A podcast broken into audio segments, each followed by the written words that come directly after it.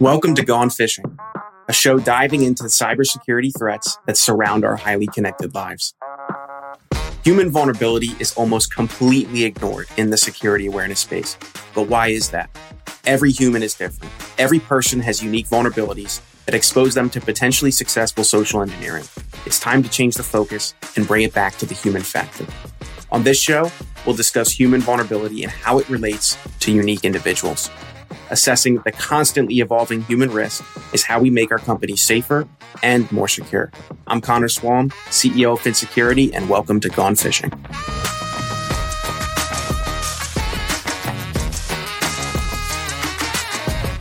Hey everyone, welcome back to another episode of Gone Fishing. I'm your host, Connor, the CEO at Phin, and I am joined once again by Nick Wolf, the Director of Partner Acquisitions at Evo Security. Nick, how are you doing? Doing great. Thanks for having me on again. Awesome. Thank you so much for joining us. Last time we talked a bunch about multi factor authentication, its benefits, why people don't want to use it, even though it seems like a really wise idea. So, folks, if you're if you haven't seen that episode or listened to it, highly recommend you go listen to that one. Uh, we just ended up recording that, so it should be ready to roll for y'all. Um, but Nick, I got a question.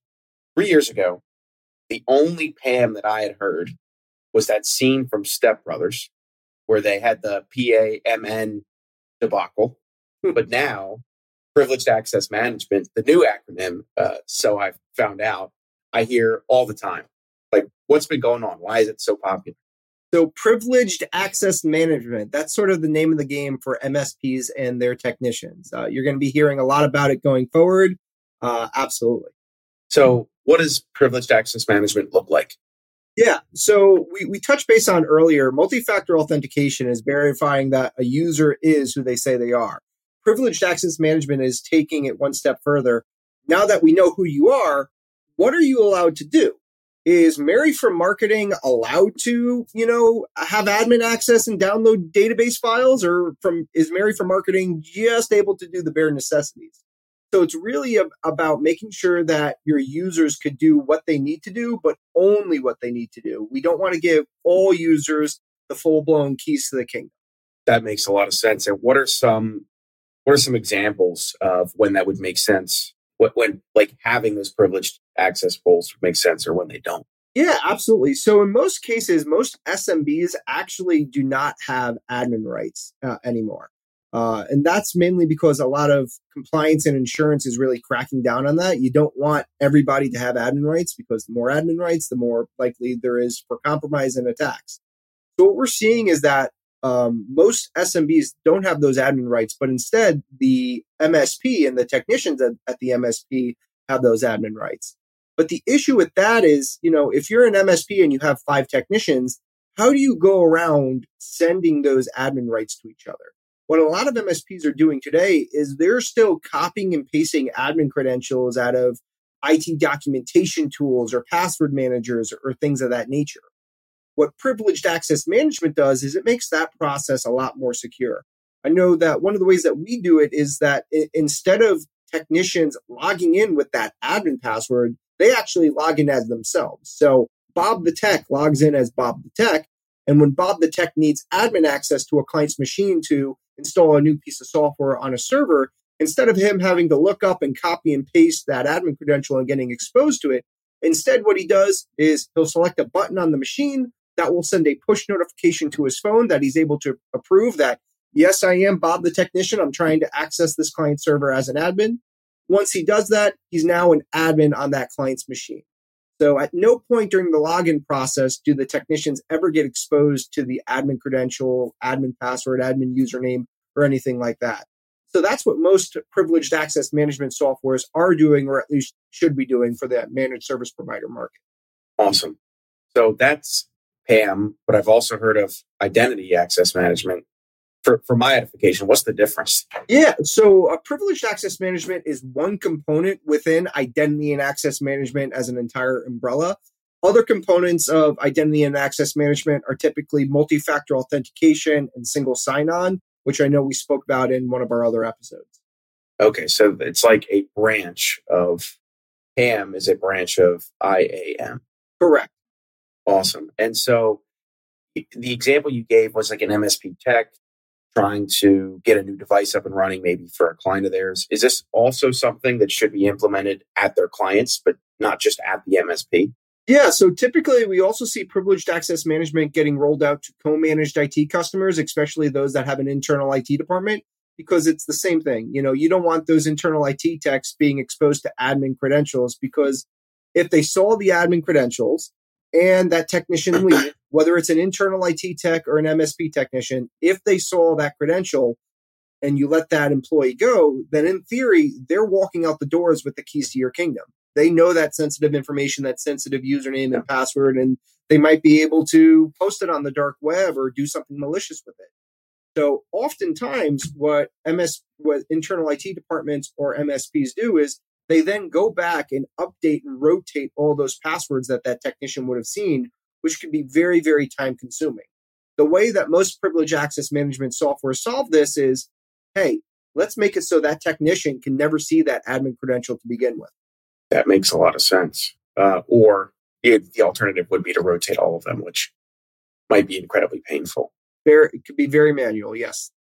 So other than the tools and the the pieces of software and maybe even hardware folks would want access to like what are some other things that privileged access management should apply to that somebody would want access to yeah so uh, right now a, a, lot of people are doing it on the endpoint level because that's where most compromises uh, uh, are occurring i would say definitely take a look at your cybersecurity insurance policy for sure because most cybersecurity insurance policies state you cannot share accounts and again, sharing accounts is sharing that admin credential. You know, they don't want to be shared anymore. We want to make sure that Mary from marketing is logging in only as Mary from marketing. Bob the technician is only logging in as Bob the technician.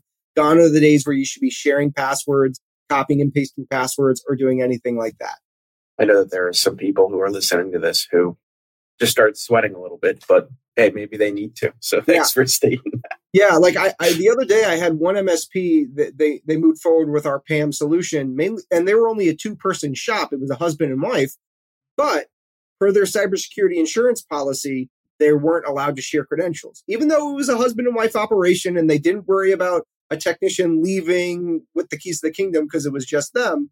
They right. implemented the PAM solution now to qualify for their cybersecurity insurance, as well as to help scale and grow their business. Because even though they're a two man shop MSP right now, eventually they're going to grow. They're going to start hiring that first uh, level one technician, level two technician, et cetera, That's going to need those credentials, but shouldn't be exposed to those credentials. That makes a lot of sense. That you know, implementing this prevents. Uh, you know, no, nobody wants to think about an employee being uh, unruly or dissatisfied with the, the, way you treat them, and then stealing everything. But now it's, uh, hey, cyber insurance is telling you you have to. So would you like to still have a policy that'll pay out in the event that something bad happens? Uh, yeah. It's all about creating kind of like a zero trust. Like, yeah, your employees are are awesome and they shouldn't be doing malicious, but let's make it so they can't do anything malicious even if they wanted to. Yeah. Let's uh let's force let's force everyone to act that way or let's force the the company to respond in that way in the event that anything could happen in the future. 100%. So for those that don't implement any amount of privileged access management, what are some of the risks that they're uh, undertaking or that, that are now associated with them that they're they might be unaware of? So again, when you're sharing a credential, say you're say you're log as an MSP technician, you're logging into a client's uh, machine uh, through your RMM tool. Great. And that admin credential is stored in, say, IT Glue or an Excel file, and you're copying and pasting it into that machine two things just happened there. That technician was exposed to that username and password, which is a no no. We talked about it. But the second thing that's happening there is once you do control paste and you're pasting that credential, that's a keystroke, which means if there's a malicious keylogger software that's installed on that machine, that means whoever's monitoring those key keystrokes now has the username, now has the password. And that's the admin password, right? So so let's make it sure that the the bad guys can never get those usernames and passwords, and the technicians never see those username and passwords if they leave. That's why most privileged access management solutions not only do they hide the credentials, in many cases uh, the, the PAM solution should also be rotating those passwords on a daily or hourly uh, basis. That makes a lot of sense. So if someone is listening or watching or however a keylogger decides to keep track of those keystrokes, uh, it'll it'll it'll be caught up if you're copy paste in admin credentials. Um, in, in our last episode, we kind of talked about how clients and MSPs and people in general don't implement MFA because they say it's not convenient for them to have to deal with push notifications or text messages. Are there any reasons? Is there anything an MSP should be aware of that people are just going to push back and not want to implement this? And how should they deal with that?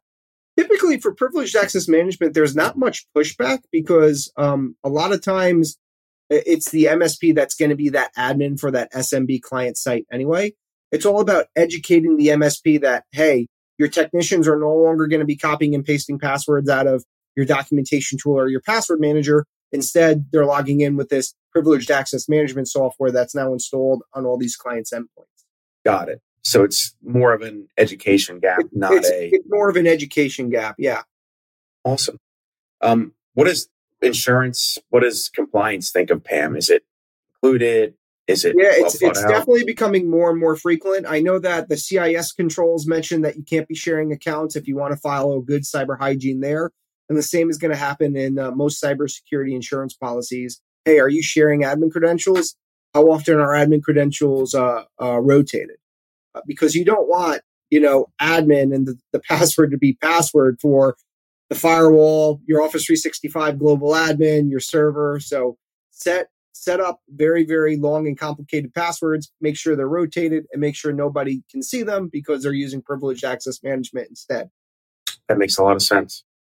Is there any recommended way that PAM should be implemented or set up or configured? It's like uh, in our MFA conversation that we did earlier, you had mentioned, hey, an app or a push notification that's geolocated would be way more secure. I I'm just wondering if there's yeah, I would say there. making sure that you're using a PAM tool that also has an MFA component to to it. So not only you know is the username and password shielded from your technician, but let's make sure that that technician is really the technician. So let's verify that technician with an MFA code getting pushed to their phone before we allow that technician to have admin rights into this client's machine. You know, some other PAM tools, they just create a temporary account, then delete a temporary account, but it, that's that's prone for compromise if someone gain access gain accesses to that tool. So let's make sure that again that the users verify who they say they are, and then give them those keys to the kingdom uh, through the privileged access management software. Okay, uh, that is wise. Definitely, security is a layered approach. Make sure you're using all the layers you possibly can. Um, definitely a good piece of advice. What um what has adoption of PAM historically looked like in the MSP space? I mean, I would say in the in the last two to three years, it's definitely been exploding. There's been a lot more uh, PAM focused vendors in the MSP channel. Uh, I know that we're all uh, some some of us compete with each other, but at the end of the day, uh, competition is good. Competition is healthy because at the end of the day, we're trying to protect MSPs and their cu- customers and their credentials. So that's why you've been seeing a lot more privileged access manage- management vendors arise in this channel. And uh, we've all been growing uh, health- healthily and, and uh, really fast here because I think a lot of MSPs, you know, they, they know that their current process is no good. I have it on the, I'm on the phone with MSPs all day and they're like, yeah, we're copying and pasting passwords out of an Excel file. We know that we shouldn't be doing that. It's been our to, on our to-do list for the last two or three years to change something better in PAM let's move forward. If uh, it's on your to do list for two years, is that really on your to do list? That's what I would say. yeah. So, so that's what it's looked like up until now. What do you think adoption looks like in the future? Is there going to be any change to the PAM industry? I think it's going to be. I think it's going to be more mandatory in the future as people begin to take, you know, their cybersecurity insurance as well as CIS controls a lot more seriously. For sure, it's going to be not a nice to have, but a need to have. Uh, otherwise, there's potential for fines as well in the future, I'd imagine. Okay. Now, PAM sounds like a, a, very wide topic. And as we had mentioned earlier, it's a subset of identity access management. And MFA, I'm assuming, is somewhere in this big soup of acronyms that we've talked about now. Where would you recommend somebody go to learn more about this, if they're looking to just learn or implement it or understand it, what would your thoughts be? Yeah, so we, we have a lot of resources on evosecurity.com around it, but you know, feel free to check out uh, with your other MSPs, whether it's on Reddit or the IT business owner groups on Facebook. There's there's a lot of content that's out there, and you know, we're we're happy to engage. Awesome. We'll have a link to y'all y'all's resources in the show notes as well for those of you who want to take a look. One thing I've recommended as well is the CIS Control Center for Internet Security those are controls that are typically put forth as best practice. And then you and I know there's implementation group one, IG2, and IG3. And it's basically like, have you met a baseline? Are you going above and beyond? Are you incredibly secure? And are you really putting your best foot forward in every way, shape, and form? Have you made it not just a priority, but the priority, so to speak? So, one thing I've always done to learn more is what does it look like to actually, actually implement this in the CIS controls because whatever they would recommend is typically uh, what your implementation should look like or something you should try to approximate at the end of the day. So I have no idea. Do you know off the top of your head which control it is in the CIS controls? There are so many controls. Our, our CEO actually did a breakout session on CIS controls at the IT Nation uh, Secure Conference back in June. Um, but hey, if you're watching this, hit me up on LinkedIn. I'll be able to uh, send you the breakdown of which individual controls at least we could help you out with uh, when it comes to PAM and CIS controls. Sweet. And we'll have Nick's LinkedIn in the uh, show notes for all you that are listening. So if you'd like to take a look at their resources on their website, or if you'd like to reach out to Nick and get some one on one time or get some of his personal advice, feel free to do so. We'd love it if you did. Thank you so much for joining me today, Nick. It was a blast chatting with you. Thanks for having me. Awesome. See you soon. Thank you so much for listening. If you want to find out more about creating high quality security awareness training campaigns that engage employees and change their habits, then check out Phin Security at phinsec.io or click the link in our show notes. Thanks for fishing with me. See you next time.